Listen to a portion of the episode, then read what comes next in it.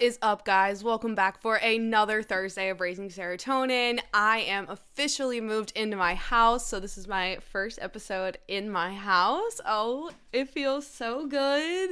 I love this. I officially moved in with my boyfriend, and of course, Rocco is here too. I'm sure you'll hear him pattering around up here because we have hardwood floors, but I am really just content.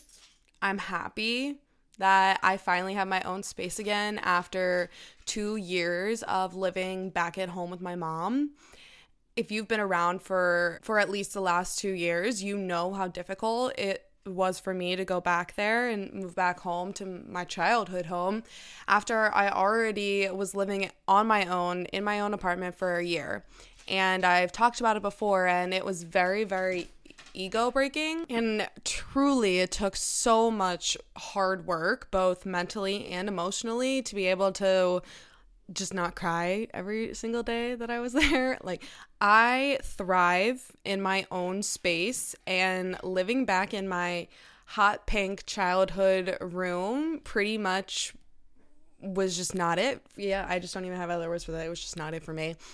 That room was the only space I really pretty much had. So it was my bedroom, it was where I hung out, it was where I recorded, I did my full time job, and sometimes even worked out. So when that was really happening, I felt so small and unproductive, even though I did pretty much. I did things every single day. Like I'm I wasn't just not doing anything, but that place was just not a place for me to thrive. And now that I am living in my house with my boyfriend, I feel different. I feel the growth already. And living on your own is an experience in itself. So if you are doing it or you're about to do it, be proud of yourself you only know what you know and making adjustments like this maybe if you do have a roommate or you're living with your significant other now or even living by yourself you have to learn different things and ways to do and be. So just be proud of yourself regardless of anything else. Be proud that you are living on your living in your own space like away from your parents and that's just just be proud because I'm proud of you because it's not easy. So, for today's episode, I do want to talk about the concept that I always, always, always refer back to, and that is 1% better every single day. I started to believe in this concept about a year and a half ago, which means when I first started my journey, I didn't have this mindset. And when I first started my journey, eh, or really just like doing anything for my mental health, and then physical health came after, I was always just like balls to the wall kind of person. And when that would happen, when I would get in those mindsets, I would just get some sort of backfire in some sort of way. And I thought that if I was taking care of myself, I had to be doing every single thing that I saw, read, heard of anywhere, no matter what it was. I did all of the things. I tried all of the diets. I did all of the cleanses. I read all of the books.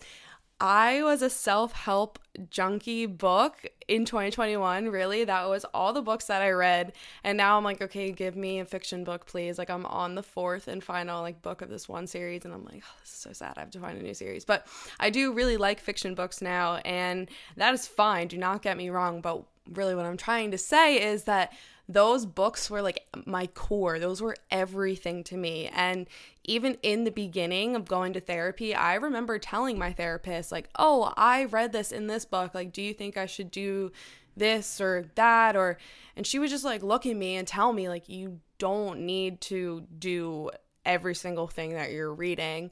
But if you do want to go that route, like let's talk about it and let's do XYZ. Like she wouldn't just like dismiss it, but like she did remind me that those things like that I was reading, like I don't need to do every single thing at every single second of my life. Like that's because that's what I was doing. I was like, ah, I'm trying something new, but like this week I want to do this. This week I want to do this. Like that doesn't get me anywhere. Like I wasn't actually focusing on one thing at one time and I wasn't growing in any way, shape, or form doing that for me. Like that just did not work for me.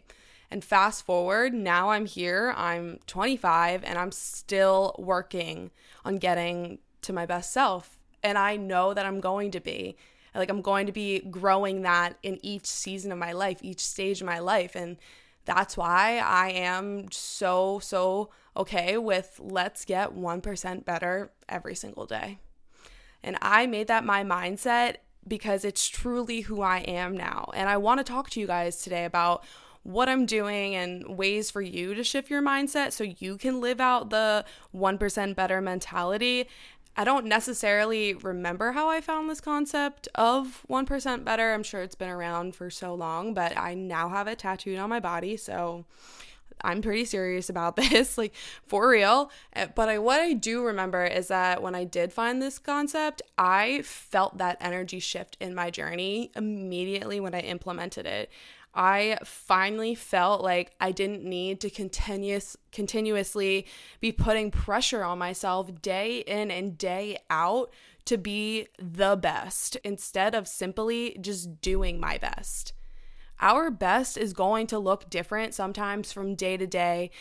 And we are working on constantly being consistent and being steady, but we are all aware by at least now this point that the journey that we have there's going to be good days and bad days. Like that's life. Like we are human and we can't just be this steady wave of happiness 24/7. Like things are going to happen in your life and that's how you grow. And since we are human, like fixating on your identity to be the best, like in all like all caps, like I want to be the best, it's that's going to burn you out so quickly. And I don't want that for you whatsoever. And the first thing that you can do to adapt the 1% better concept and mindset is working through the process of switching your mindset from being the best to doing your best because that's what matters. Not being the best at every single thing in your life, just simply doing your best at everything that you possibly can. That expectation that you put on yourself, and maybe it's subconscious because it definitely, like, in the beginning was subconscious for me, and then I became more aware of it. And that's why I was like, wait, I don't like this feeling. Like, this is crazy. You, you may not even realize it. So, when you put that I need to be the best of the best expectation on yourself, you are telling yourself that you can't fail and you can't make a mistake. And how is that even possible when we are human and when we are born to make mistakes? It's how you continue to grow and learn. And a way you can start shifting that mindset is writing down and maybe some answering some of the questions like who do you want to be? Why do you want to be that person? What would that being that person do for you? What would it feel like?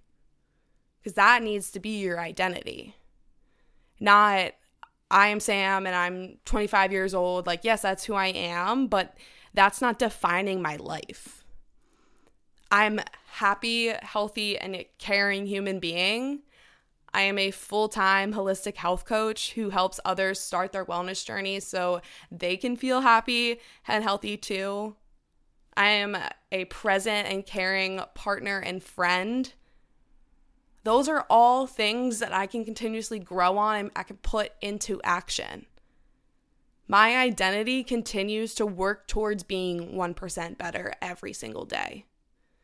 I am happy and healthy something that I continuously work on. Of course, I'm always working out. Well, not in like always, I'm working out five days a week.